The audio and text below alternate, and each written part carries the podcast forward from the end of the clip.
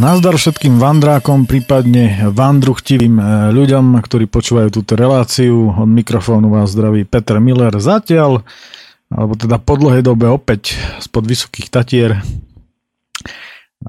Je to už mesiac, ktorý uplynul od, od vysielania poslednej relácie, už ale práve mesiac som bol hore na chate, takže už teraz zase nie som chatár, na chvíľu, tak bude čas aj na nejaké tie relácie. Uvidíme, koľko ho bude, koľko toho vydá, tak ale tí, ktorí toto počúvate, tak už asi viete, že so mnou to nie je jednoduché a že tieto dlhé prestávky v týchto reláciách už v poslednej dobe sú tradičné. No čo narobíme?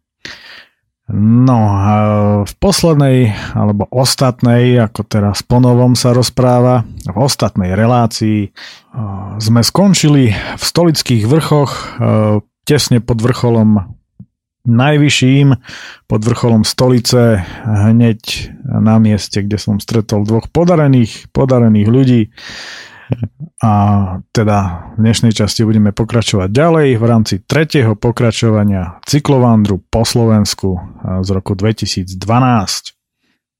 Nož ale poďme ďalej. Vrcholový rev a vrcholový bordel. To je už fakt vrchol. O chvíľu mi na moju veľkú radosť stúpanie dovoluje nasadnúť a tak predsa len triumfálne prichádzam na vrchol v sedle, či skôr v stojke. Pri najvyššej kóte vo výške 1476 metrov, tradične zrevem ako divá zver, dávam autogram do vrcholovej knihy a poberám sa na sever, ďalej po rozľahlom hrebení po lesnej ceste, ktorá smeruje na Rejdovú, pretože práve odtiaľ sa naskytajú tie najkrajšie výhľady. Príroda je v týchto výškach na tejto severnej strane ešte neprebudená Smreky majú ešte len malé púčiky a zelená tráva sa vyskytuje len kde tu a citeľne sa ochladilo. Celý hrebeň je popredkávaný väčšími či menšími lúkami, ktoré lemujú zakrpatené smrečiny obrastené lišajníkmi. Divočina ako sa patrí. Toto je presne to, čo mám rád. Po ľavej strane vidím na lúke posed a tak k nemu bez váhania mierim – Kráľovoholské nízke Tatry mám odtiaľto totižto ako na dlani a keďže tu hodlám prespať, posed by prišiel celkom vhod, no po otvorení dverí sa mi naskytá odstrašujúci pohľad na podlahu plnú obalov, zdravých cigariet, whisky a kdejakej drahej pálenky. Je evidentné, že arogantní zbohatlíci chodia poľovať na zver aj sem. Len aby raz niekto nezačal poľovať na nich. Toto ma v momente napadlo. Zhnusený, odplúvajúc a z bohatlícku pliagu preklínajúc, schádzam z posedu a radšej sa v rámci vytuningovania nálady kochám prenádhernou panorámou. Kráľová hoľa sa veru nikdy neopozerá. Na ľavom okraji lúky pri lese si ale všímam, že ma niekto už hodnú chvíľu pri pohybe na hrebení sleduje a ukrýva sa pri tom. Treba povedať, že dosť amatérským spôsobom, ale ukrýva sa. Podľa oblečenia to rozhodne nie je žiaden polovník, ochranár alebo turista. Nasrdený na tých neandertálcov, čo tu nechali taký neporiadok a odhodlaný na všetko, gánim tým smerom a čakám, čo sa z toho vykluje. Dotyčný zachádza za strom a mne je jasné, že tu veru kempovať nebudem. Bolo by riziko nechať tu veci bez dozoru a motať sa hodiny po okolí. Mierne znechutený preto pokračujem ďalej, stále smerom na Rejdovú. Na nálade mi nepridáva hromada neskutočného neporiadku v podobe potrhaných igelitov, prázdnych fliaž či iného svinstva hneď pri ceste, pri akýchsi provizorných prístrežkoch. Fuj. Odfukujem zhnusený práve videným a pridávam radšej do pedálov, lebo viem, že nakoniec si aj tak nájdem luxusné miesto na nocľah. Už som si ho totižto zhmotnil vo svojich predstavách. Po necelom kilometri, keď už cesta strmo klesá, stojím na lúke a neskutočný výhľad mi vyráža dých. Slovenský raj, vysoké Tatry, Volovské vrchy, slovenský kras a úplne napravo je v diaľke Silická planina. Slovensko tu prakticky vidieť po celej svojej šírke od Polska až po Maďarsko. Podo mnou sa u veľkej hĺbke nachádza rázovitá dedina Rejdová, známa ručnou výrobou kobercov a vyšná slaná, nad ktorou sa vypína dominantný radzim a okolo sa rozpriestierajú hlboké lesy, lemujúce hlboké a tiché doliny, v ktorých si neúnavné potôčiky hudú svoju väčšnú pieseň o stromoch, kameňoch, pstruhoch, rakoch, či zveri, ktorá sa z nich chodí každý podvečer sprevádzaná červenajúcimi lúčmi zapadajúceho slnka napájať a ktorej je tu nadostač. Poézia krajiny, ktorú pred sebou vidím, je dokonalá. Lúky, lúčky, kopce, dedinky, doliny, dolinky, lesy a lesíky. Len holoruby v volovských vrchoch bijú ako si viac do očí. Rovnako tak, ako aj výchrycov zdevastované úbočia. Nuž, čo už. Sedím na prudkom svahu porastenom čučorietkami a brusnicami a až teraz si uvedomujem, že sa klepem ako sídliskový ratlík na snehu. Silný nárazový severák robí svoje a zima je už naozaj poriadna. Poberám sa preto nájsť si vhodné miesto na stan. Výhľad mi predsa neujde. Keď nachádzam vhodné miesto pekne v závetrí, odchádzam presliediť okolie, či sa tu nenachádza nejaký podozrivý človek. V dnešnej dobe si už človek byť istý žiaľ nemôže. Po uistení sa, že je všetko v poriadku, staviam stan, bicykel opieram o vývrat a vydávam sa na prechádzku touto nádhernou divočinou plnej medveďov. Onedlho už nachádzam aj pach vedúceho a čerstvé stopy, podľa ktorých usudzujem, že ma musel vidieť, ako staviam stan a poberal sa preč. Pohybujem sa potichu a okamžite mením smer, veď som tu predsa len na návšteve. Vraciam sa dolu na rozľahlú lúku, po ktorej sa motám hore-dolu, snažiac sa nájsť vhodnú kompozíciu kvôli fotodokumentácii. Veľkou nevýhodou je však to, že je veľmi kalné počasie a fotografie budú naozaj len dokumentačné. Preto mám o dôvod viac vrátiť sa sem na jeseň. Keď padol súmrak na okolitý kraj, poberám sa premrznutý do stanu. Pri svite čelovky čítam krásy Slovenska o Muránskej planine a neustále premýšľam, prečo mi je taká zima. no jasné, nemám so sebou nič tuho. Vziať so sebou tenký letný minispacák nebolo práve najlepšie riešenie, no pri balení rozhodovali rozmery a s mrazom som už vzhľadom na dátum rozhodne nerátal. Obliekam na seba všetky veci, no aj tak bdiem celú noc, pretože ma trasie ako notorika pred zatvorenou krčmou. Druhý deň Mrázik si sedí na stolici a díva sa, ako leziem stuhnutý zo stanu. Blbec. Ráno zistujem, že je prízemný mráz a sú 3 stupne pod nulou. Vystolicovať sa na celú stolicu. Dudrem si popod nos a balím stan. Počasie je na fotenie nevhodné a tak smerujem opäť po tej istej ceste naspäť. Zo stolice na sedlo Harová sa však zjazdovať dá bez problémov, stačí len brzdiť všetkými dostupnými prostriedkami. Na sedle sa rozhodujem pre inú trasu do Karafovej a tak pokračujem po ďalej po modrej a zelenej značke smerom na Faltenovo sedlo ako húd.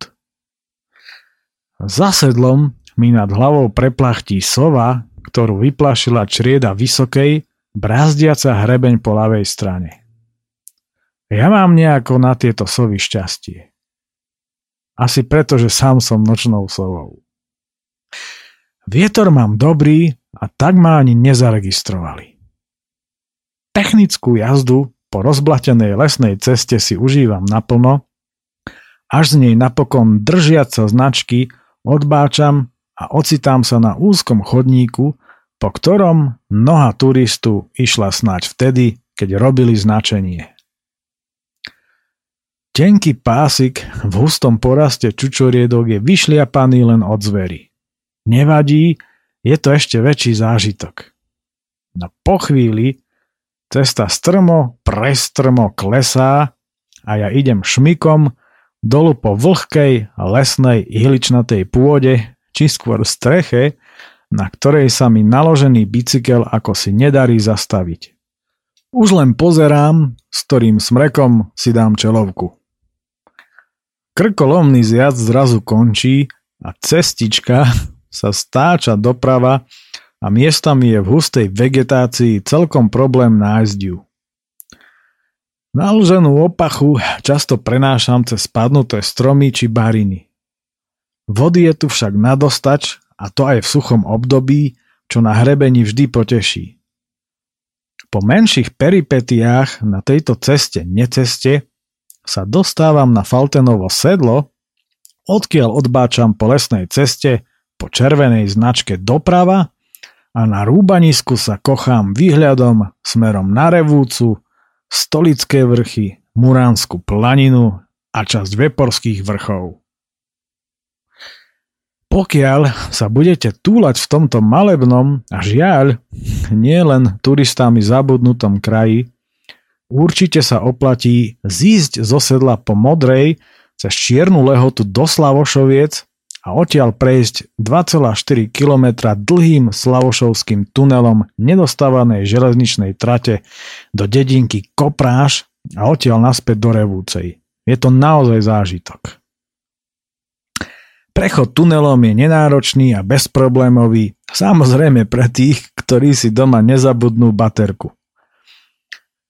Výbornou voľbou je aj pokračovať ďalej po zelenej až na vrch Kohút, ktorý dominuje okoliu revúcej tak, ako krývaň Liptovu a odtiaľ pokračovať po modrej cez Rúbanisko na sedlo Kohúta, najmä kvôli výhľadom, kde je na výber opäť niekoľko možností, ako sa dostať do revúcej či chyžného. Len si pri kochaní sa nádherným výhľadom dávajte pozor na zvýšený výskyt medveďov hlavne v okolí Kohúta. Ego honič na motorke Začína hrmieť a ja sa pohýnam ďalej smerom ku horárni Skalica po nečakane strmej a nadmieru kamenistej zvážnici. Narýchlo ešte fotím Muránsku planinu Prednú horu a Muránsky hrad a o sekundu na to sa už na mňa sype ľadovec veľký ako fazuľa. Zvážnica je nepríjemne šmykľavá a vymletá od prívalových dažďov, že miestami pripomína skôr korito potoka a niekde je priam šialene strmá. Zjazd v takomto počasí je veľmi zaujímavý a technický, ale zároveň ma nesmierne baví. Asi 200 metrov nad horárňou za sebou počujem terénnu motorku. Zhnusený, drzou a arogantnou prítomnosťou niečoho takého, čo tu rozhodne nemá čo robiť, nemienim uhnúť. No no, aj tak nie je ako a kde. A tak sa dotyčný v úvozovkách milovník prírody za mnou vzhľadom na stav z vážnice vlečie až k horárni, kde si vymieňame nepekné pohľady. Je mi úplne jedno, kto to je. Nikdy som sa nikoho a ničoho nebál a tento ma poriadne vytočil. Chvíľu stojí a díva sa na mňa, ja na neho, až to so mnou trhá ako s farbiarom na poľovačke. Čo už? Aj takýmto turbointeligentom svieti slnko, ktoré po krátkej prehánke opäť vyšlo. Pri Skalici sa napájam na už kvalitnú lesnú cestu smerujúcu k horárni Karafová. Hneď za prvou zatáčkou rozhodne stojí za to pohľad na Kráľovú hoľu. Pri zjazde do Karafovej sa nado mnou vznáša orol krikľavý a už takmer v doline mi cez cestu prebehla kuna lesná. Kunu lesnú možno od kuny skalnej rozoznať aj podľa toho, že kuna lesná je dlhšia, bežne vyše pol metra a má žlté brúško. Kuna skalná je zase robustnejšieho vzrastu a brúško má biele, prípadne s jemným, žltým nádychom, no a tento podbradníček sa jej tiahne až na vnútornú stranu predných nôh. Okrem iného má kuna lesná tmavšiu srst a oproti kune skalnej má hnedý ňufáčik. Za Karafovou ešte zbieram metu piepornú a potom už mierim opäť voňavou dolinou vzdychavy cez Muránsku zdychavu a Revúčku do Revúcej, kde pred potravinami ukončujem dvojňový a opäť nezabudnutelný pobyt v stolických vrchoch, aby som si doplnil zásoby a zajtra mohol vyraziť za ďalšími dobrodružstvami do Eporských vrchov do lomu nad Rimavicou. No ale to už je iný príbeh. Sumárizmus tejto dvojdňovky. Definitívne a ukážkovo však ukončujem deň až večer na rybačke s Ujom Dušanom v Revúdskej lehote pri vodnej nádrži Miková, kde si vychutnávame nádherný západ slnka nad Muránskou planinou a neustále zábery kaprov, z ktorých však ani jeden nemal mieru. Celá táto dvojňovka merala 55 km s v celku solidným prevýšením, keďže najvyšší bod trasy sa nachádzal vo výške 1376 metrov a najnižší vo výške 315 metrov. Trasa nie je vzhľadom na svoju náročnosť vhodná na rodinné cyklovýlety, pokiaľ sa samozrejme nejedná o aktívnych športovcov. Mimochodom, až v záhrade zistujem a neskôr aj podľa nafotených fotiek že pri zjazde z Faltenovho sedla na skalicu, keď za mnou išiel ten blbec na motorke, som z batožiny vytriasol môj malý spacák a kvôli jeho miniatúrnej veľkosti som si to vôbec nevšimol. Nebol zase až taký malý, ako keby ho vyrobili Japonci, nuž ale aj tak. Škoda. Od roku 1997 so mnou zažil Alpy, Škandináviu a mnoho iných túlačiek a vandrov. Ujo mi však ochotne požičiava klasický, asi 30-ročný, nezničiteľný a neporovnateľne teplejší, ale zase aj oveľa ťažší spacák, v ktorom u neho spávam na chate a tak je zase všetko v úplnom poriadku. A na záver mi ešte spomína, že s týmto motorkárom majú polovníci a lesáci neustále problémy. Nuž, asi ho bude treba odchytiť.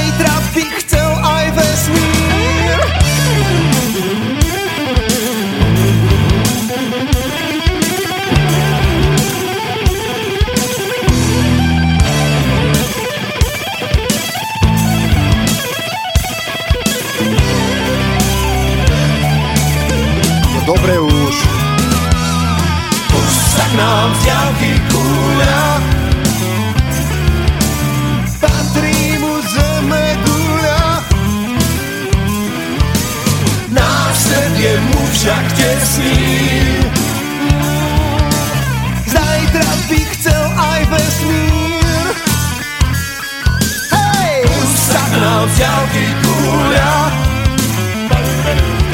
A patrí mu zeme gúľa.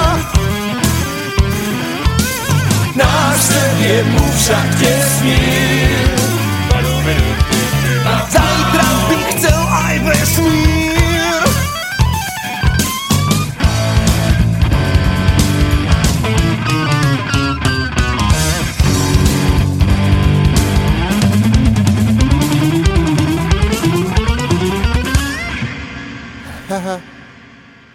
Je 29.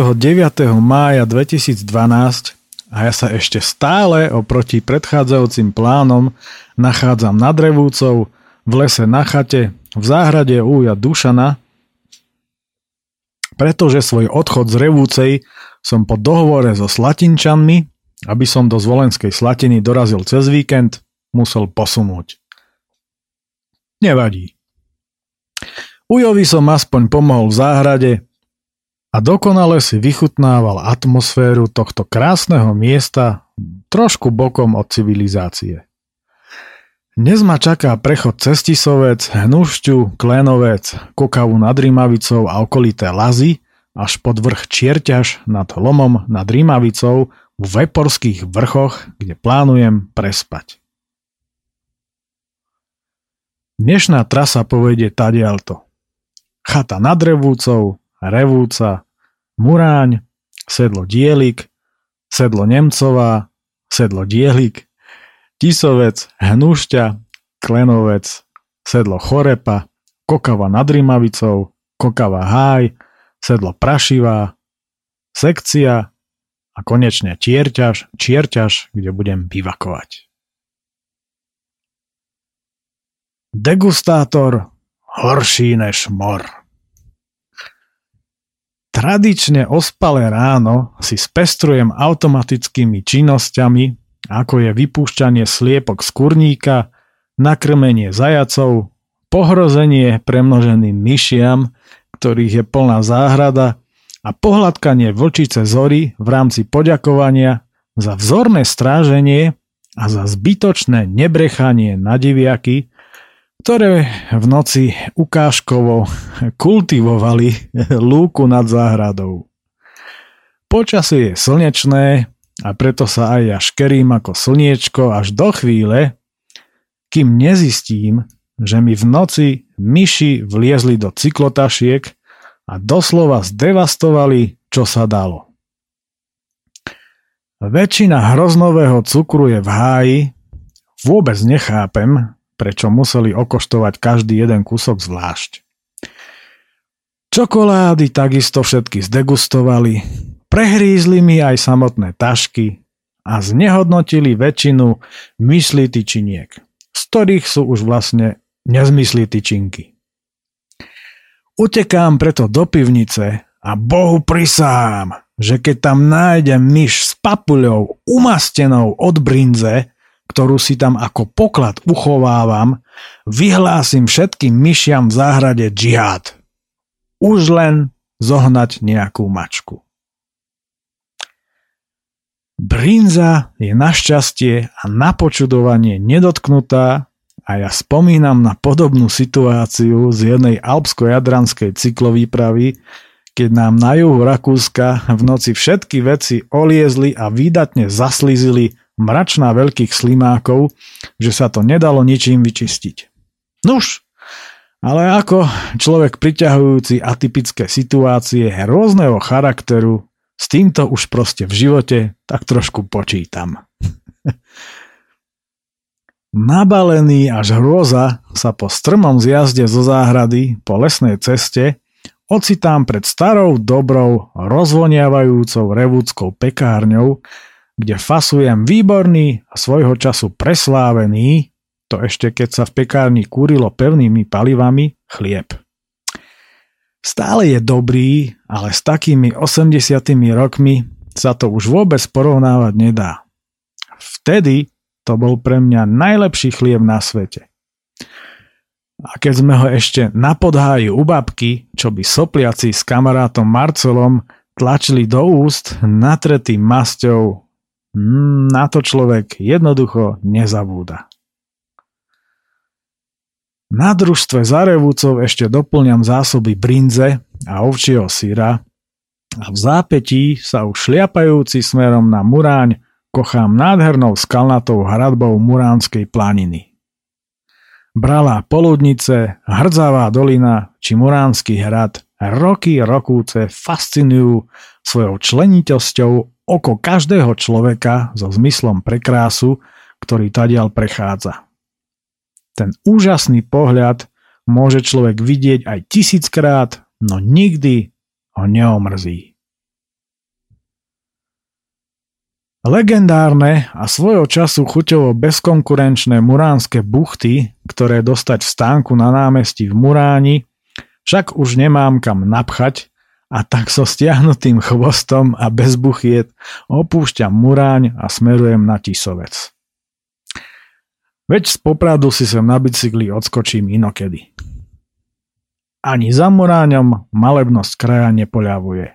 Práve naopak. Hneď za dedinou sa nachádza menšie sedlo, pohrebení ktorého vedie doľava poľná cesta, po ktorej rozhodne odporúčam absolvovať menšiu prechádzku. Rastú tu staré orechy, a je odtiaľ nádherný výhľad na majestátne bralo Cigánka s Muránskym hradom na vrchole, zozadu istené miestami takmer kolmou skalnatou hradbou Muránskej planiny. Schyluje sa k búrke, preto fotím len dokumentačne, no hlavne na jeseň je tento pohľad neskutočný. Stačí sa pozrieť na fotografie v knižkách Maroša Detka, Revúčana ktorý tento kraj neunávne fotí a dokumentuje. A vtedy každý pochopí, ako je tu v skutočnosti krásne. Pokračujem ďalej a pri krátkom zjazde hádžem očkom napravo do ústia unikátnej Javorníkovej doliny po pravej strane, kam kedysi viedol značený turistický chodník. Teraz je táto lokalita prísne chránená pre svoju jedinečnosť a pralesový charakter porastov zastúpený jedľou, bukom a miestami aj tisom. Ešte, že som tam bol v minulosti viackrát. Na začiatku mierneho stúpania si však musím dávať pozor, aby som nebol príliš rýchly, pretože pri ceste stoja na už tradičnom mieste policajti a merajú rýchlosť. Na pasekách si dávam vyprázdňovaciu a zároveň aj naplňovaciu pauzu a pozerám sa smerom do Martinovej doliny, kam naopak vedie žltá turistická značka, odkiaľ sa dá prejsť na Voniacu a kde som ešte zatiaľ nebol. Stúpanie na sedlo dielík je krátke, no takto naloženému sa mi ľahko rozhodne nešliape. Na dieliku ma chytá prietrž mračien presne tak, ako aj minulý rok. Opäť, teda po roku, využívam prístrešok nad cestou. Zo sedla odbáča doľava lesná cesta, ktorá stúpa na sedlo Nemcová, kam sa rozhodne oplatí odskočiť, pretože celú Muránsku planinu uvidíte z pomerne solidnej výšky 919 metrov ako na dlani, no a o masíve Kráľovej hole ani nehovoriac. Cesta potom pokračuje dolu do Radkovského Bystrého. Tam som však už bol minulý rok a tak sa z Nemcovej vraciam naspäť dolu na dielik. Pri zjazde z dielika si vychutnávam klopenie v zákrutách naplno, pretože mám šťastie a premávka je akási poslabšia. Na konci klesania odbáčam doprava k prameňu natankovať výbornú tisoveckú minerálku šťavicu. Je poriadne teplo a už od detstva obľúbená voda ma priam zázračne osviežuje. V samotnom Tisovci odbáčam doľava na hnušťu, čelom proti silnému vetru.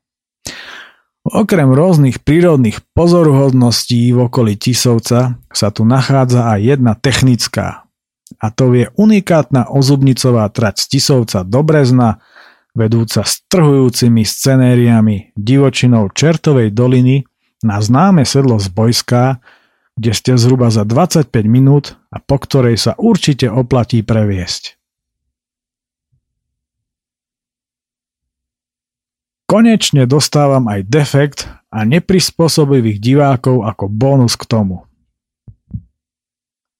Natešený z plynulého a bezproblémového priebehu cesty sa medzi Tisovcom a Rimavskou pílou dostávam v zákrute na zúžený úsek bez akejkoľvek krajnice. Bez predohry dostávam na zadnom kolese defekt a chytám poriadny balans. Samozrejme, ako to už u mňa býva zvykom, za mnou trúbi kamión, oproti ide ďalší, nehovoriac o tom, že ešte predbiehal cigánov tlačiacich vozík so šrotom. V duchu zalamujem rukami spolu so šoférmi a nadávky oboch kamionistov si viem úplne náhodou veľmi živo predstaviť. Keď neskôr na lúke opravujem defekt, okamžite priťahujem pozornosť neprispôsobivých viac, ako je únosné, až sa situácia pomaly stáva neúnosnou vzhľadom na stúpajúci počet nie práve priateľsky naladených divákov. Ja sa však tvárim, ako by tam vôbec nikto nebol a robím si svoje. 15 naozaj nepríjemných minút končí a ja sa prekvapivo bez újmy na zdraví poberám ďalej aby som po 100 metroch musel opäť stáť a opravovať prehadzovačku opäť za prítomnosti v momente dorazivších divákov. Čo už, jedným z mojich špecifík je aj to, že ako náhle mám nejaký technický problém, v drvivej väčšine prípadov je to vždy v blízkosti nejakej osady. V hnúšti odbáčam smerom na Klenovec, a cesta dolinou už začína byť o mnoho zaujímavejšia. Po 5 kilometroch prichádzam do Klenovca, ktorý má na rozdiel od hnušte svojské čaro a hneď za námestím odbáčam doľava na Kokavu nad Rimavicou. Priama cesta vedie k vodnej nádrži Klenovec. Cesta už v Klenovci stúpa pekne do kopca až na sedlo Chorepa. K stúpaniu sa pridávajú mnou obľúbené serpentíny a veľmi pekné občasné výhľady do doliny. Pekne sa s kopcom hrám a stúpanie si opäť vnútorne užívam, aj keď okolodujúci by to z výrazu mojej tváre určite nepovedal. Na cestu totižto práve dávajú nový asfaltový koberec a tak nie len, že stúpam v páľave, ktorou ma obšťastňuje slniečko z hora, ale v rámci dokonalého prepečenia som vystavovaný intenzívnej páľave aj z dola a len dúfam, aby to vydržali plášte.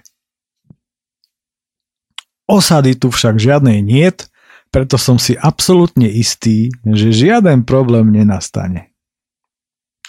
Neskrývam radosť nového koberca a dúfam, že aj na opačnej strane sa bude cesta rekonštruovať. Ej, bude, že sa tu teraz klopiť po novej ceste v zákrutách. Na sedle odbáča polná cesta doľava, kam bez váhania mierim tušiac nádherný výhľad a naozaj. Celú dolinu aj s vodnou nádržou Klenovec mám ako nadlani spolu s rovnomennou dedinou, ako aj okolité vrchy. Medzi dolinou a kopcami sú roztrúsené lazy a políčka či pasienky. Na hladný sťa lev po diete vyberám brinzu a kochajúci sa malebnou scenériou si vychutnávam túto úžasnú potravinu.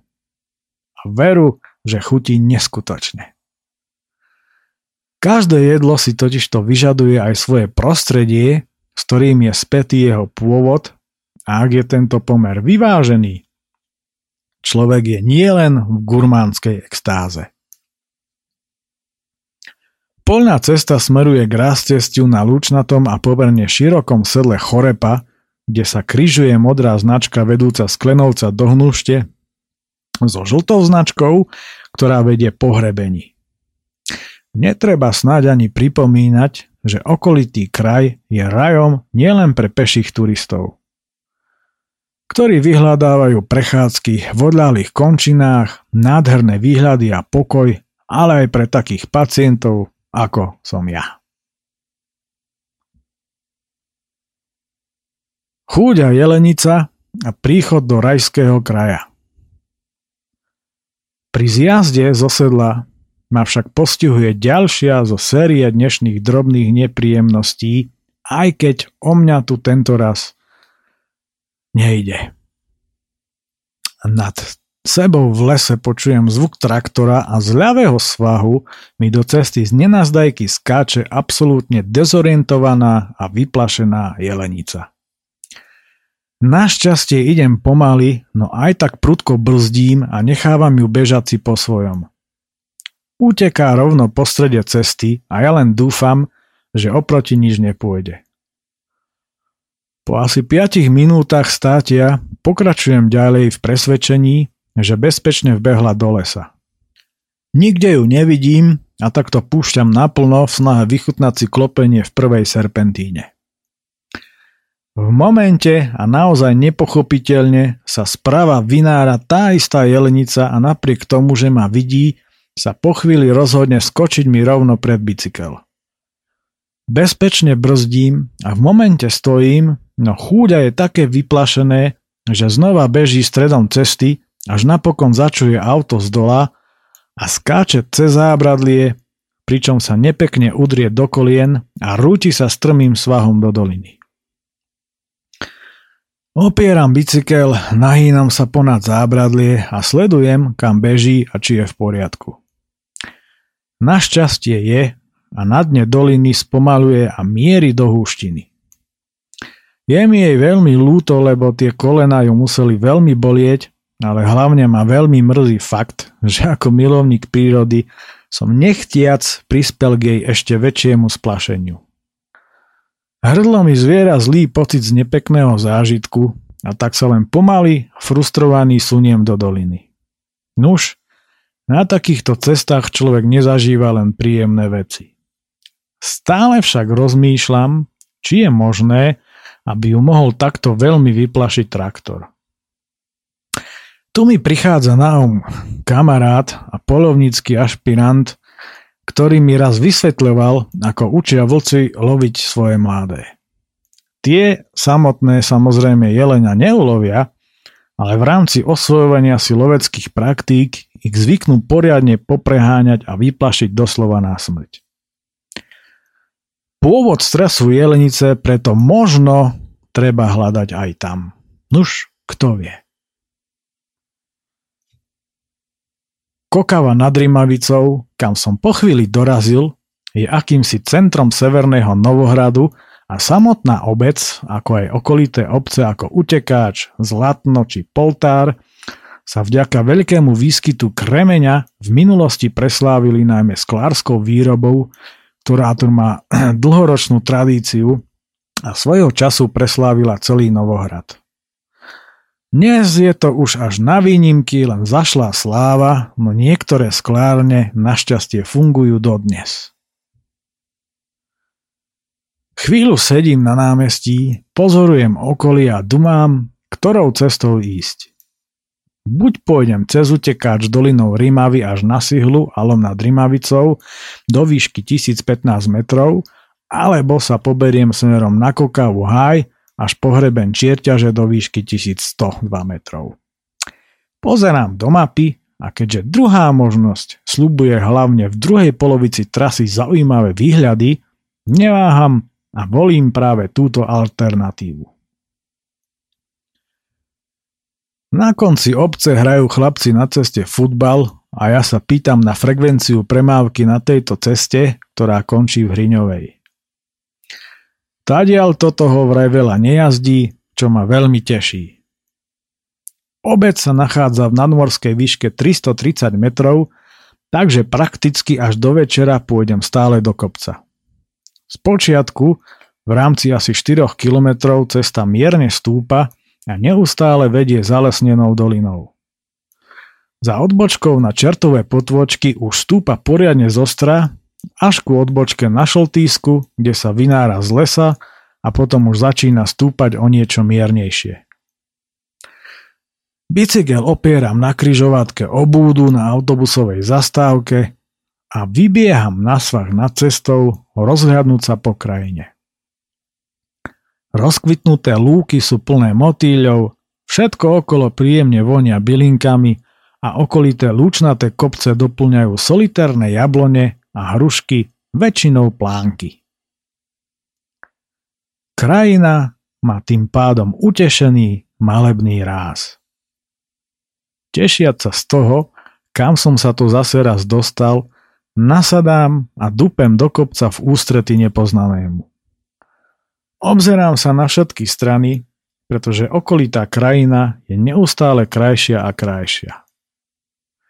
V penzióne pri ceste, ktorý je situovaný na naozaj peknom mieste pri osade Línia, doplňam tekutiny a dávam sa do reči s rodákom zo svitu, ktorý tu už 20 rokov žije a vôbec nevyzerá na to, že by mu chýbali Tatry. Po 500 metroch opäť stojím. Pod cestou končí vlek, ktorý sem vedie z rekreačného strediska Kokava High ktoré sa nachádza napravo v hĺbke pod cestou. Fotím ako japonský turista v Tatrách a dušujem sa, že raz sa sem vyberiem na pešiu turistiku minimálne na týždeň. Zvečerieva sa a ja večeri v takýchto krajoch neskonale milujem a najradšej by som bol, keby takýto večer trval celý deň. Vzhľadom na dátum ešte stále svieža väčšinou svetlá zeleň, kontrastuje s modrou oblohou, po ktorej kde tu pláva biely obláčik. Sedím na lúke, dívam sa na okolité vrchy bez rúbanísk, úpeťa ktorých sú popredkávané lúkami, na ktorých sú roztratené usadlosti, okolo mňa cvrlikajú cvrčky a kúkajú kukučky. Jednoznačne konštatujem, že som opäť v ráji. Tu by som dokázal bez problémov žiť a hádam, by mi ani Tatry nechýbali. Od tej chvíle o tom intenzívne uvažujem, pretože tento kraj mi dal svojou krásou veľmi veľkého chrobáka do hlavy. Pomaly sa poberám peknými zákutiami a zákrutami ďalej a cestu si vychutnávam do posledného milimetra. Po kilometri znova stojím pretože cesta sa vnára opäť do lesa a po pravej strane sa otvára prenádherná panoráma celého kraja, ktorým dnes putujem a a o kráse ktorého som idúc dlhou dolinou skokavy nemal ani poňatia. Sedím tu očarený bezmála pol hodinu. Pod sebou mám kokavú háj, dolinu hajského potoka a celému výhľadu dominuje charizmatická 853 metrov vysoká cisárska hoľa, známa predovšetkým vďaka svojráznemu tradicionalistovi, spisovateľovi, hudobníkovi a šíriteľovi vedomectva a pôvodnej duchovnej kultúry Miroslavovi Žarislavovi Švickému. No a oslavám letných slnovratov, ktoré sa spočiatku konali práve na Cisárskej holi. No, vzhľadom na čas si myslím, že by bolo dobré aj ukončiť e, túto reláciu pre dnešok, teda toto rozprávanie. No niekedy treba v najlepšom prestať, ale neplatí to všade. Hej, to zase vždy to neplatí, pretože sú chvíle, kde by to bolo veľmi zlé a neviem, čo by vám na to vaša manželka alebo priateľka povedala, keby ste v najlepšom prestali. Takže nebrať doslovne, ono sa to len tak hovorí a nie všetko, čo sa hovorí, musí byť zákonite aj pravdou. E, no, pokračovať teda budeme opäť na budúce Určite medzi touto a tou nasledujúcou reláciou nebude taká dlhá medzera, pretože zo pár dní ešte budem dole, takže nejaké tie relácie ešte vzniknú. Takže toľko to k tomuto a ešte mi na záver nedá nespomenúť, máme ešte čas ohľadom iných mojich relácií, teda respektíve relácie oči prírody, Ah, nuž, nie je v archíve, aj keď teda možno, že keď toto budete počúvať, tak už tam konečne bude. Fakt je ten, že nemám kľúče od miešačky. Uh, tie, tie majú iní ľudia, s ktorými som sa zo zeme rozprával, keď som po dlhom čase opäť pozrel kamošov v rádiu.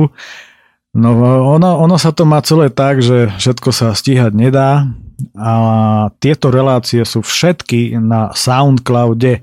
Keď si dáte, a teraz tu budem eh, rozprávať, ako sa to píše, píše sa to Sound, Cloud a do, do vyhľadávača, keď si dáte toto kľúčové slovo, do toho ešte aj slobodný vysielač a reláciu oči prírody, tak vám ich tam nájde.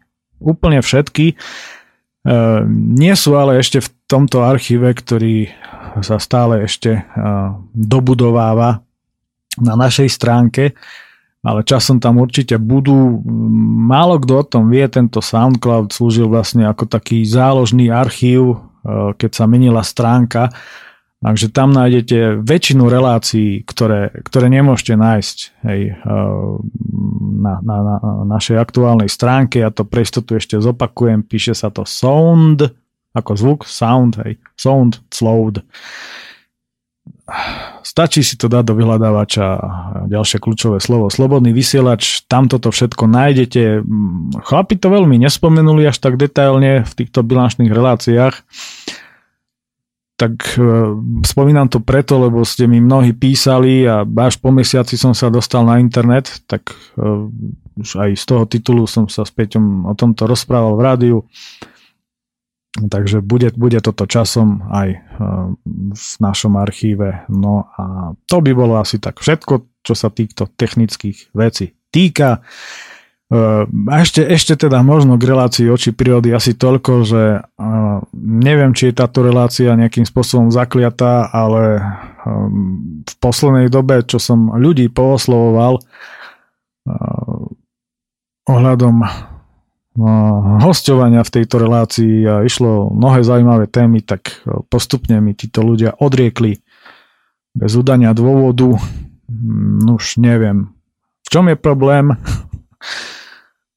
Takže e, táto relácia bude pokračovať samozrejme až tedy, keď sa nájde host, ktorý bude mať čo povedať k určitým veciam. No, takže na záver si ešte niečo pustíme, keď som spomínal tú cisárskú holu a slnovraty, tak si pustíme niečo od Jarislava. Ono sa to veľmi nehráva, a to je muzička okrem nášho rádia. Ma ale potešilo e, svojho času v relácii e, na rádiu Regina, kde, kde od neho pustili niekoľko skladieb v rámci profilu, takže, takže nie sme jediní konečne. Takže na záver si pustíme teda niečo od neho. No a budeme sa počuť, hádam teda opäť o týždeň od mikrofónu sa s vami lúči Peter Miller. Vandrom zdár, horám taktiež, majte sa pekne, dovidenia a do počutia.